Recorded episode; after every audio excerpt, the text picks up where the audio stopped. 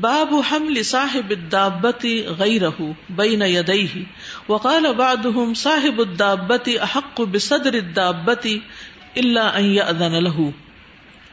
باب سواری کے مالک کا کسی اور کو سوار کرنا، بین یدیہ اپنے آگے بٹھا لینا. اب جیسے گھوڑے گدے پر انسان کسی کو اپنے آگے بٹھائے.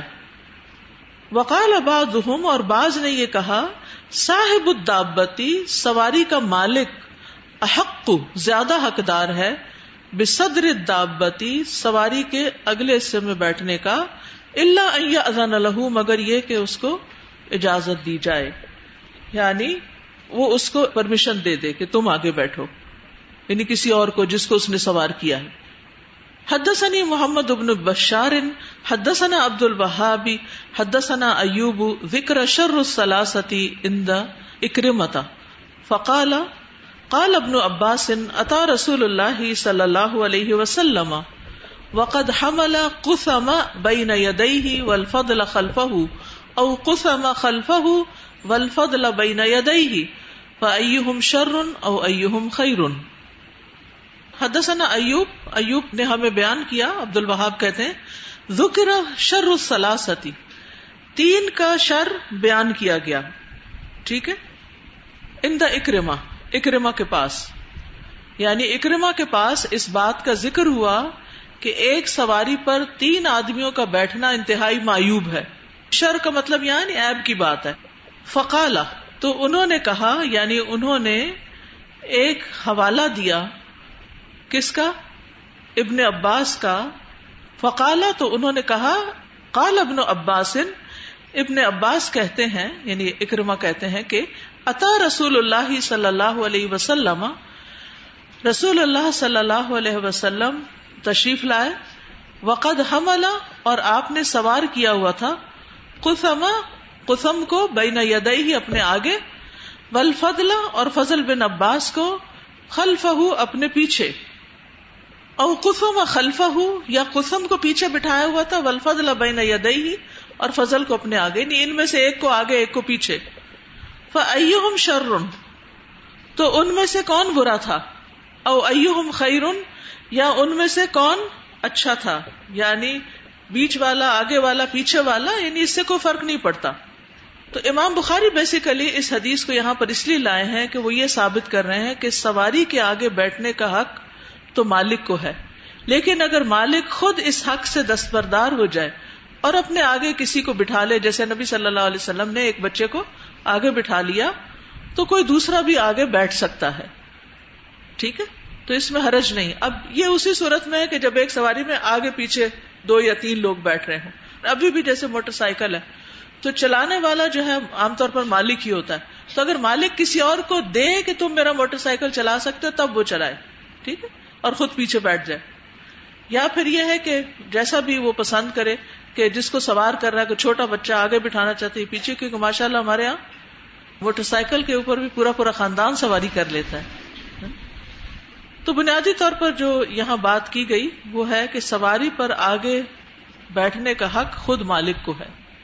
ایک اور روایت ہے سنن ابی داؤد کی، اس سے بھی یہ بات پتہ چلتی ہے، عبداللہ بن بریدہ سے روایت ہے، وہ کہتے ہیں کہ بریدہ رضی اللہ عنہ کو کہتے ہوئے سنا کہ ایک دفعہ رسول اللہ صلی اللہ علیہ وسلم تشریف لے جا رہے تھے کہ ایک شخص آیا اور اس کے پاس ایک گدھا تھا. تو اس نے کہا، اللہ کے رسول صلی اللہ علیہ وسلم آئیے سوار ہو جائیے، اور وہ خود پیچھے ہو گیا. تو رسول اللہ صلی اللہ علیہ وسلم نے فرمایا، نہیں، تم اپنی سواری پر بیٹھنے کے زیادہ حقدار ہو، یعنی تم آگے بیٹھو، سوائے اس کے کہ تم اپنا یہ حق مجھے دے دو کہ مجھے آگے خود مرضی سے کرنا چاہتے ہو. اس نے کہا، بے شک میں اپنا یہ حق آپ کو دیتا ہوں. تو آپ پھر آگے سوار ہو گئے، ورنہ زبردستی نہیں تھی. یعنی بعض اوقات ہم کسی کی گاڑی میں بیٹھ کے جانے لگتے ہیں، جیسے خاص طور پہ بچے ہوتے ہیں نا، تو وہ کیا کرتے ہیں، بغیر اجازت آگے گھس کے بیٹھ جاتے ہیں. اب یہاں ہمارے ملک میں تو کوئی مسئلہ نہیں، بچے آگے بیٹھے، پیچھے بیٹھے، دو سیٹوں کے بیچ میں بیٹھے، پیٹرول کی ٹنکی پہ بیٹھے، کوئی پوچھنے والا نہیں.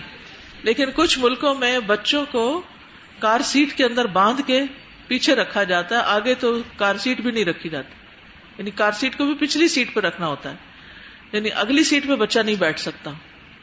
اور اگر کوئی بیٹھتا ہے بڑا بھی تو اس کو بیلٹ لگانی پڑتی ہے اور ورنہ بڑا بھاری بھاری جرمانہ بھی ہوتا ہے. تو اس میں یہ ہے کہ بچوں کو یہ تمیز سکھانی چاہیے کہ جب کسی کی گاڑی پر بیٹھیں تو اجازت سے بیٹھیں کہ آگے بیٹھ سکتے ہیں یا نہیں. کیونکہ بعض اوقات آپ نے دیکھا ہوگا کہ اچانک زور کی بریک لگتی ہے اور جا کے تو ڈیش بورڈ کے اوپر ان کا سر لگتا ہے. بعض اوقات موڑ ایسا کاٹا جا رہا تھا کہ اسٹیئرنگ پہ جا سر لگتا ہے. تو خطرناک قسم کے ایکسیڈنٹس ہو سکتے ہیں, لیکن پیچھے کی سیٹس پر نسبتاً کم نقصان ہوتا ہے.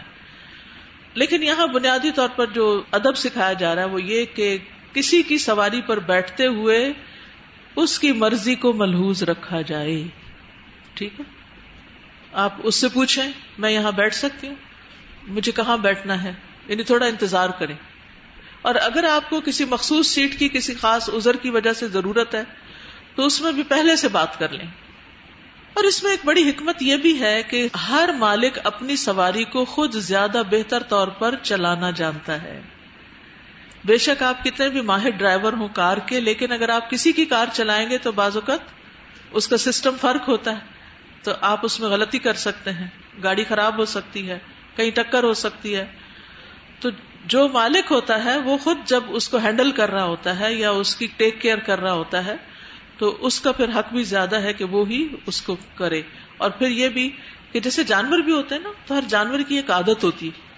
جانور کا مالک اس کی عادت کو زیادہ سمجھتا ہے کہ اس کو موڑنے کے لیے کیا کرنا پڑتا ہے, تھپکی دینی پڑتی ہے یا باغیں کھینچنی پڑتی ہیں یا چھانٹا مارنا پڑتا ہے یا کیا کرنا پڑتا ہے.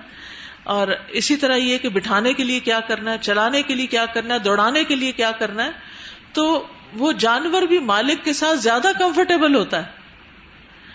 چھوٹے بچوں کو آپ دیکھیں, وہ اپنی ماں کے ہاتھوں میں زیادہ کمفرٹیبل ہوتے ہیں, چاہے وہ ان کو صحیح طور پہ نہ بھی سنبھالنا جانتی ہو, لیکن اگر کوئی اور ان کو لیتا ہے تو ایک دم ریئیکٹ کرتے ہیں, وہ گود پہچان جاتے ہیں, فوراً نکلنے کی کوشش کرتے ہیں. تو جانوروں کے حقوق میں سے بھی یہ ہے کہ جانور کو اس کے مالک کے ہاتھ میں ہی رہنے دینا چاہیے. اور مالک کے حقوق میں سے یہ ہے کہ وہ اپنے سیٹ پر ہی بیٹھے. اسی طرح یہ ادب بھی ہے کہ جب آپ کسی کے گھر جائیں تو اس کی جو بیٹھنے کی جگہ ہے اس پر نہ بیٹھے بغیر اس کی اجازت کے. یہ بھی ایک ادب ہے. جن لوگوں نے ریاض الصالحین پڑھ رکھی ہے انہوں نے یہ حدیث ضرور پڑھی ہوگی جس میں یہ آتا ہے کہ کسی کے گھر جا کر اس صاحب البیت کے خاص مقام پر نہ بیٹھیں جب تک کہ وہ آپ کو خود آفر نہ کرے. اسی طرح کوئی اپنی جگہ سے ذرا اٹھ کر گیا ہے تو اس کی جگہ پر پیچھے نہ بیٹھ جائیں. کوئی سیٹ چھوڑ کے گیا ہے واش روم کے لیے یا کسی اور مقصد کے لیے تو واپس آئے تو وہاں سے اس کی سیٹ ہی گم ہو, یہ بھی نہیں کرنا چاہیے. اسی طرح اگر دو لوگ بیٹھے تو ان میں سے ایک کو اٹھا کے بیچ میں نہیں گھسنا چاہیے, اس کی جگہ خود نہیں بیٹھنا چاہیے. تو ہمارے دین میں چھوٹی چھوٹی چیزوں کے بھی ادب آداب سکھائے گئے. اور اس کی بنیادی وجہ کیا ہے؟ اس کی وجہ یہ ہے تاکہ ہماری زندگی خوشگوار ہو. ہمیں جو شریعت دی گئی ہے اس کے مقاصد میں سے دین کی حفاظت, عقل کی حفاظت, نسب کی حفاظت, عزت کی حفاظت, جان کی حفاظت, مال کی حفاظت, یہ ساری چیزیں. تو اب آپ دیکھیے کہ عزت کب محفوظ ہوتی ہے؟ جب انسان دوسرے کو عزت دیتا ہے. ہاں, یعنی شریعت کے جتنے بھی احکامات ہیں نا, وہ ان میں سے کسی نہ کسی مقصد کو پورا کر رہے ہوتے ہیں. اور جب یہ مقصد پورے ہو جاتے ہیں تو زندگی انتہائی خوشگوار ہو جاتی ہے. تو اس دنیا میں بھی امن سکون سے رہنے کے لیے بڑا ضروری ہے کہ انسان سنبھل سنبھل کر چلے, اپنا حق بھی ہو لیکن دوسرے کے حقوق کا بھی خیال رکھے. ٹھیک ہے.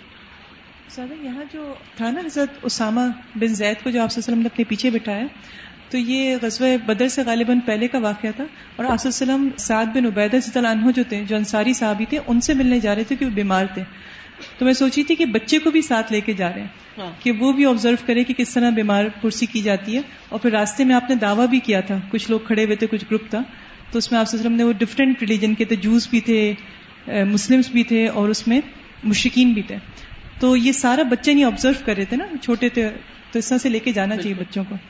بچے مشاہدے سے بلکہ زیادہ سیکھتے ہیں, یعنی لیکچر سے زیادہ مشاہدے سے سیکھتے ہیں. السلام علیکم. استاد ایک چھوٹی سی بات شیئر کرنا چاہ رہی ہوں. بعض دفعہ ہم لوگ عورتیں جو ہیں وہ بھی زیادتی کر جاتی ہیں. کچھ عرصہ پہلے کی بات ہے کہ موٹر بائیک کی سواری کی بات کر رہی ہوں. ایک عورت کھڑی تھی, اس نے لفٹ لینی تھی, گاؤں ایریا تھا, تو وہ بندہ بیچارہ موٹر بائیک پہ آیا, اس نے اس کا اشارہ کیا کہ مجھے لفٹ دے دو تھوڑی دیر کے لیے. تو اس نے اس کو کہا کہ ٹھیک ہے بیٹھ جائیں بہن. وہ بیٹھ گئی اور اس نے جب موٹر بائک چلایا تو اس نے اپنا جوتا گرا دیا. جب جوتا گرایا تو اس نے شور مچایا کہ میرا جوتا گر گیا. اب اس نے موٹر بائک کھڑی کی اور اس نے کہا تھوڑا سا ہی پیچھے چلے میں لے آتا ہوں. وہ کھڑا کر کے تو جوتا لینے گیا اور موٹر بائک چلا کے لے گئی. انا للہ انا الیہ راجعون. باب ارداف الرجل خلف الرجل. ایک مرد دوسرے مرد کے پیچھے سواری پہ بیٹھ سکتا ہے لیکن ایک عورت دوسرے مرد کے پیچھے سواری پہ نہ بیٹھے, جیسا کہ ابھی آپ نے سنا. حدثنا ہدبۃ بن خالد حدثنا حمام حدثنا قتادۃ حدثنا انس بن مالک عن معاذ بن جبل رضی اللہ عنہ قال بینا انا ردیف النبی صلی اللہ علیہ وسلم. معاذ بن جبل کہتے ہیں اس اسنا میں کہ میں نبی صلی اللہ علیہ وسلم کے پیچھے بیٹھا ہوا تھا. لیس بینی و بینہ الا اخرۃ الرحل. میرے اور آپ کے درمیان میں پالان کی لکڑی کے سوا کچھ نہیں تھا, یعنی نبی صلی اللہ علیہ وسلم اور حضرت معاذ بن جبل کے بیچ میں پالان, یعنی جو ہوتی ہے نا اس کے اوپر ہودج رکھتے ہیں, اس کی لکڑی تھی. قال یا معاذ بن جبل, تو آپ نے فرمایا اے معاذ بن جبل.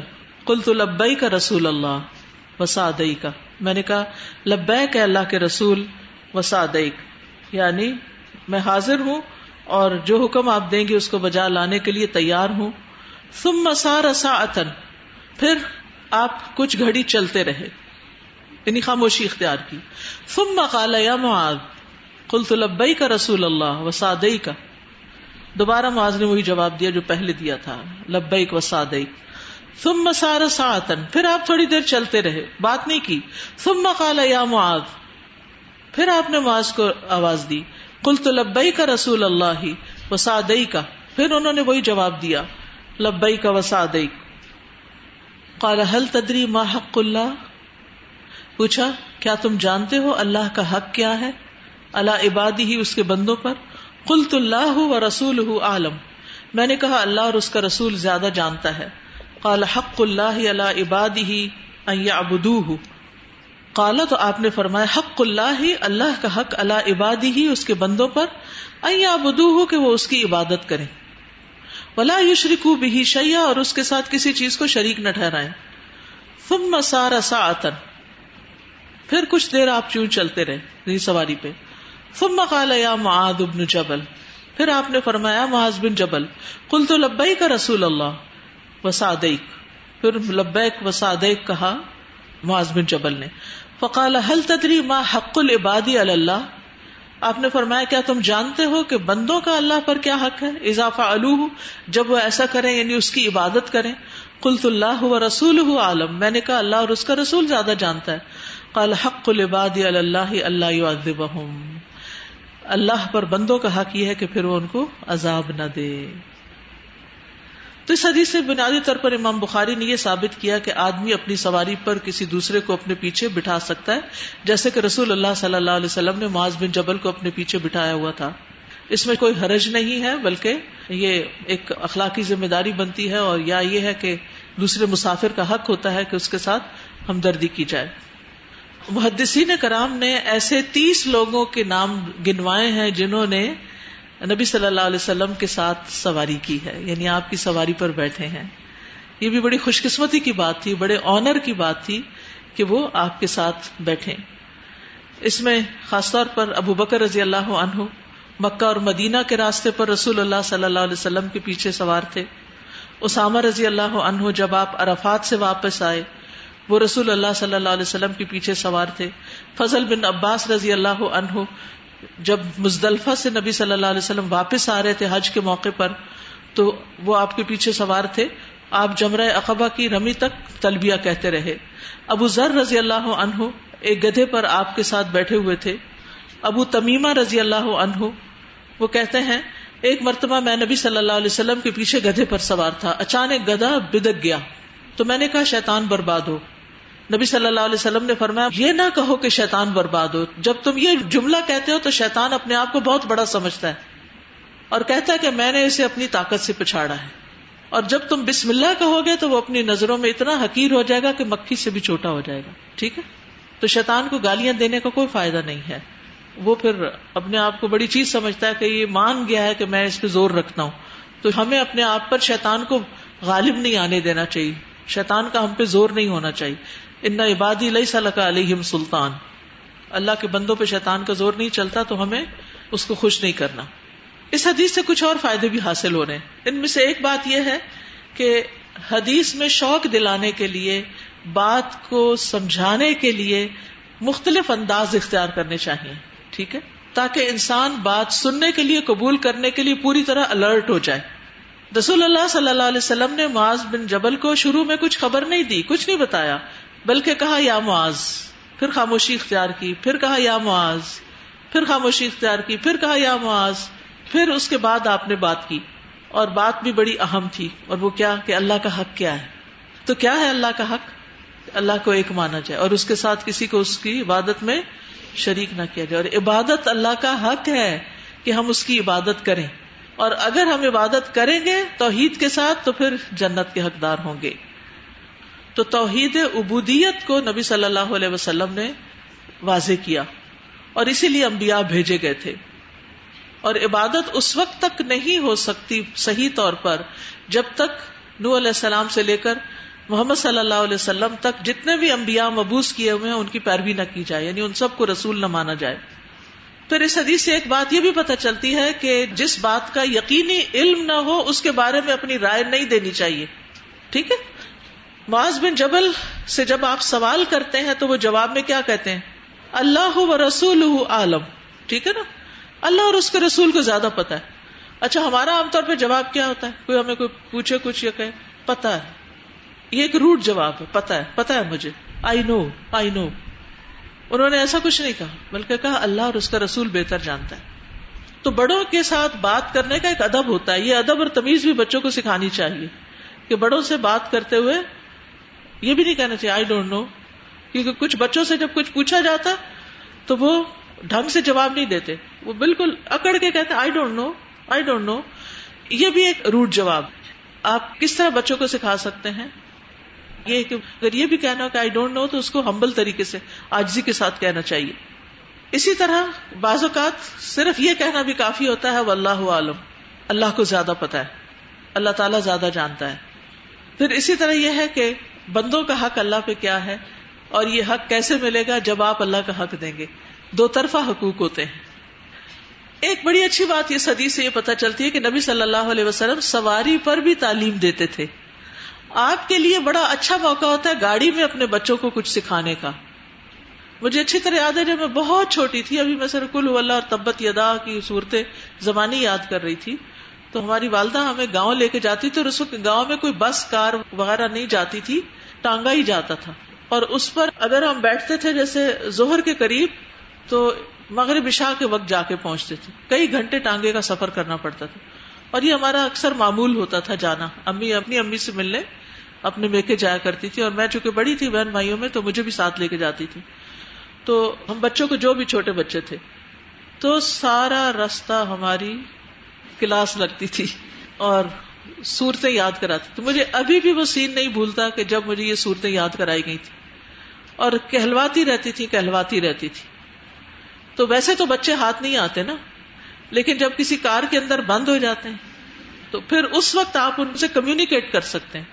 تو بعض اوقات انہیں کسی لمبی ڈرائیو پر صرف اس لیے بھی لے جایا کریں, ایک تو وہ خوش ہو جاتے ہیں, دوسرا یہ کہ ان سے بات چیت کرنے کا, کمیونیکیشن کا موقع ملتا ہے. بچوں کو ماں باپ کو سمجھنے کا موقع ملتا ہے, ماں باپ کو بچوں کی سمجھ آتی ہے, کیونکہ جب ڈسٹریکشن ہوتی ہے نا تو سمجھ نہیں آتی. بچے کچھ کہہ رہے ہیں, وہ ماں کے بال کھینچ رہے ہیں, وہ ماں کچھ چیخ رہی چلا رہی دوسرے بچے پہ, ایک ہنگامہ کھڑا رہتا ہے. تو ہر بچے کا ایک حق بھی ہوتا ہے, تو ان کو سکھانے کے لیے, چونکہ آپ مائیں ہیں تو اس لیے, اور بہت سی نسلیں آپ کے ہاتھوں پرورش پائیں گی, ہو سکتا ہے آپ کے اپنے بچے اور بچوں کے بھی بچے, اور ہو سکتا ہے ان کے بھی بچے ماشاءاللہ. کیونکہ اب بہت سے میں نے دیکھے ہیں ایسے گرینڈ پیرنٹس کے جن کے پوتا پوتی کے بھی آگے بچے ہو رہے ہوتے ہیں. تو آپ کے پاس بہت بڑا چانس ہے کہ آپ دوسرے تک خیر پہنچائیں, اگر آپ کے اندر یہ شوق ہو. تو سب سے پہلی بات یہ کہ بچوں سے مانوس ہو. اگر آپ نے کسی کو کچھ بات بتانی ہے تو صرف نصیحتیں نہ کریں, پہلے ان سے دوستی کریں, ان کو سمجھیں, ان کے دل کی حالت جانیں کہ وہ کس سٹیٹ میں ہیں, اور پھر ان کے ساتھ بات کریں. تو جب آپ کلوز ان کے ساتھ بیٹھیں گے, ایک جگہ پر بیٹھیں گے گاڑی میں, سواری میں, اور پھر آپ دیکھیں کہ نبی صلی اللہ علیہ وسلم کا سٹائل بھی سیکھیں کہ آپ نے کیا کیا. پہلے ایک دفعہ مرمے پہ چپ رہے, یہ نہیں کہ تمہیں پتہ ہے کیا اور اسی وقت کر کے بات ختم, وہ پھر لمبی خاموشی نہیں, دھیرے دھیرے سکھایا, تھوڑا تھوڑا کر کے اٹینٹیو کرنے کے لیے سوال کیا اور پھر جواب کا انتظار کیا. باب ارداف المرأة خلف الرجل, باب عورت کا محرم مرد کے پیچھے سواری پر بیٹھنا. ٹھیک ہے, محرم کے پیچھے, نہ محرموں کے پیچھے نہیں.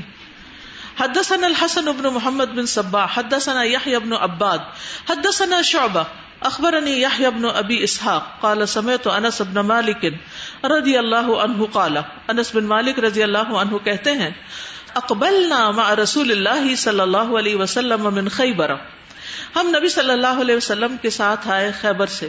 وانی لردیف ابی طلحہ تھا, اور میں ابو طلحہ کا ردیف تھا, ان کے پیچھے تھا. وہو یسیر, اور وہ چل رہے تھے. وبعد النساء رسول اللہ صلی اللہ علیہ وسلم ردیف رسول اللہ صلی اللہ علیہ وسلم, اور بعض نبی صلی اللہ علیہ وسلم کی ازواج میں سے رسول اللہ کے پیچھے تھیں صلی اللہ علیہ وسلم کی. اذ عثرت الناقۃ, جب اونٹی نے ٹھوکر کھائی یا پھسل گئی. فقلت المرأة, میں نے کہا عورت, عورت کی خبر لو. فنزلت, تو میں اترا. فقال رسول اللہ صلی اللہ علیہ وسلم انہا امکم, آپ نے فرمایا کہ یہ تمہاری ماں ہے. فشددت الرحل, تو میں نے سواری کو باندھا. ورکب رسول اللہ صلی اللہ علیہ وسلم, اور رسول اللہ صلی اللہ علیہ وسلم سوار ہوئے. فلما دنا, پھر جب آپ مدینہ کے قریب آئے, اور المدینہ تھا, یا آپ نے مدینہ کو دیکھا یا مدینہ دکھائی دینے لگا. قال آئبونا تائبونا عابدونا لربنا حامدون, تو آپ یہ دعا پڑھنے لگے کہ ہم لوٹنے والے ہیں, اللہ کی طرف رجوع ہونے والے ہیں, اسی کی عبادت کرنے والے ہیں, اپنے مالک کی تعریف کرنے والے ہیں. تو غزوہ خیبر میں حضرت انس رضی اللہ عنہ آپ کی خدمت کے لیے ساتھ تھے, اس لیے گئے تھے کہ آپ کی خدمت انجام دیں. اور اس حدیث سے یہ پتہ چلتا ہے کہ اونٹنی کے پھسل جانے کے بعد ساری خدمت حضرت انس نے انجام دی, لیکن ساری انہوں نے نہیں دی. وہ ابو طلحہ کے پیچھے تھے. ابو طلحہ کون تھے؟ ان کے سوتیلے باپ تھے. والدہ کا نام کیا تھا؟ ام سلیم. جی ہاں, ام سلیم. تو ام سلیم, ابو طلحہ, انس, سارے مل کر وہ پھر آپ کی خدمت کر رہے تھے. اور اس اونٹ پر نبی صلی اللہ علیہ وسلم اور آپ کی زوجہ محترمہ حضرت صفیہ تھیں. ٹھیک ہے, تو اس سے کوئی فرق نہیں پڑتا کہ ہسبینڈ وائف دونوں اکیلے کسی ڈرائیو پر چلے جائیں یا سیر کرنے چلے جائیں, تو سسرال کو تھوڑی سی اسپیس دینی چاہیے. یہ نہیں کہ جہاں وہ جانے لگے ساتھ گھس کے بیٹھ جائیں, ہم نے بھی جانا ہے. بعض لوگ تو اتنا ظلم کرتے کہ ہنی مون پر بھی اکیلے نہیں جانے دیتے, خود ساتھ گارڈ کے طور پہ جاتے ہیں. تو اس سے یہ ہے کہ ہسبینڈ وائف کے بیچ میں انڈرسٹینڈنگ نہیں ہو پاتی. ٹھیک ہے, یہ الگ بات ہے کہ آپ اگر اکٹھے پروگرام بنائے تو اس میں بھی کوئی حرج نہیں, لیکن ان کو اکیلے بھی چھوڑ دیں, ہر وقت ان کے سر پہ سوار نہ رہیں. بعض اوقات کیا ہوتا ہے, شادی ہوتی ہے, دلہن آتی ہے, بچوں کو بڑا دیکھنے کا شوق ہوتا ہے, سارا وقت دلہن کے کمرے میں بیٹھے رہتے ہیں, ہسبینڈ کو اپنی بیوی سے بات کرنے کا موقع ہی نہیں ملتا. تو اس میں بھی بچوں کو سمجھانا چاہیے, یہ بھی ایک ادب ہے. پھر اسی طرح یہ ہے کہ نبی صلی اللہ علیہ وسلم بھی ایک انسان تھے, آپ کے ساتھ بھی حادثات ہوتے تھے, جیسے ہم لوگوں کے ساتھ ہو جاتے ہیں. کبھی گاڑی کو ٹھوکر لگ جاتی ہے, تو آپ کی اونٹنی کو ٹھوکر لگ گئی, اور پھر یہ کہ یعنی کہ آپ کی زوجہ نیچے گر پڑی. تو ایسا ممکن ہے, یعنی آپ کی سواری بھی دوسری سواریوں کی طرح ہے, وہ بھی لغزش کھا سکتی ہے, پھسل سکتی ہے, چلنے سے انکار کر سکتی ہے. تو اس میں آپ کی ذات میں کوئی نقص نہیں آتا, اس سے آپ کی حرمت اور عزت میں کمی نہیں ہوتی, کیونکہ آپ ہمارے لیے رول ماڈل ہیں. تو اس لیے ہمیں ان ساری چیزوں کو دیکھ کر اپنی مصیبتیں بھول جانی چاہیے, کہ اگر آپ کی گاڑی کہیں بریک ہو جائے راستے میں تو آپ کوسنا نہ شروع کر دیں. نبی صلی اللہ علیہ وسلم کی اونٹنی کو یاد کر لیں, ٹھوکر کھا کے گر گئی تھی. پھر یہ ہے کہ ازواج جو ہے امت کی مائیں ہیں. پھر سفر سے واپسی کی دعا یہاں سکھائی گئی ہے, اور یہ مسنون دعا ہے. باب الاستلقاء ووضع الرجل علی الاخرى, باب سیدھا لیٹنا. استلقاء ہوتا ہے چت لیٹنا, اور لیٹ کر ایک پاؤں پر دوسرا پاؤں رکھ دینا. یعنی بعض لوگ ہوتے ہیں نا, وہ ٹانگ پہ ٹانگ رکھ لیتے ہیں لیٹ کے, یعنی گھٹنے پہ دوسری ٹانگ کا پاؤں رکھ لیتے ہیں. تو اس کا کیا حکم ہے؟ پہلی بات تو یہ ہے کہ کتاب اللباس میں یہ حدیث اس لیے آئی ہے کہ اس کا تعلق بھی تھوڑا لباس کے ساتھ ہے. بعض اوقات کچھ لوگ لنگی وغیرہ پہنتے ہیں, تو اگر اس طرح لیٹے تو ننگے ہونے کا ڈر ہوتا ہے, تو اس طرح نہیں لیٹنا چاہیے, کیونکہ لیٹ کے اگر سو گئے اور پتہ ہی نہ چلا تو پھر اچھی بات نہیں. حدثنا احمد بن یونس حدثنا ابراہیم بن سعد حدثنا ابن شہاب ان عباد بن تمیم ان امه انه ابصر النبي صلی اللہ علیہ وسلم یستجیع فی المسجد رافعا احدى رجلیه علی الاخرى. عباد بن تمیم اپنے چچا عبداللہ بن زید سے روایت کرتے ہیں کہ انہوں نے آن حضرت صلی اللہ علیہ وسلم کو مسجد میں لیٹے دیکھا، یعنی سیدھے لیٹے ہوئے کہ آپ ایک پاؤں دوسرے پاؤں پر رکھے ہوئے تھے. تو اگر پاؤں پہ پاؤں ہے یعنی ٹانگ میں ٹانگ رکھی تو کوئی حرج نہیں اگر سطر ننگا نہیں ہو رہا، یا آپ نے ایسے کپڑے پہنے ہوئے کہ جس سے ننگا ہونے کا اندیشہ نہیں، تو اس طرح لیٹنا بالکل یعنی ٹوٹلی منع نہیں ہے، لیٹ سکتا ہے. کبھی انسان ریلیکس ہونے کے لیے اس طرح لیٹ جاتا ہے، لیکن عمومی طور پر اس کو ناپسند کیا گیا ہے. ایک اور حدیث میں آتا ہے نبی صلی اللہ علیہ وسلم نے فرمایا تم میں سے کوئی شخص چت لیٹ کر اپنی ایک ٹانگ کو دوسری ٹانگ پر اس طرح نہ رکھ، کھڑی نہ کرے. ٹھیک ہے، یہ اس صورت میں جب لنگی وغیرہ پہنی ہو، اور اگر پراپر ڈریس اپ ہوئے میں ہے تو پھر کوئی حرج نہیں. وآخر دعوانا ان الحمدللہ رب العالمین. سبحانک اللہم وبحمدک اشہد ان لا الہ الا انت استغفرک واتوب الیک. السلام علیکم ورحمۃ اللہ وبرکاتہ. بسم اللہ الرحمن الرحیم. والعصر ان الانسان لفی خسر الا الذین آمنوا وعملوا الصالحات وتواصوا بالحق وتواصوا بالصبر. اللهم صل على محمد وعلى آل محمد كما صليت على إبراهيم وعلى آل إبراهيم إنك حميد مجيد. اللهم بارك على محمد وعلى آل محمد كما باركت على إبراهيم وعلى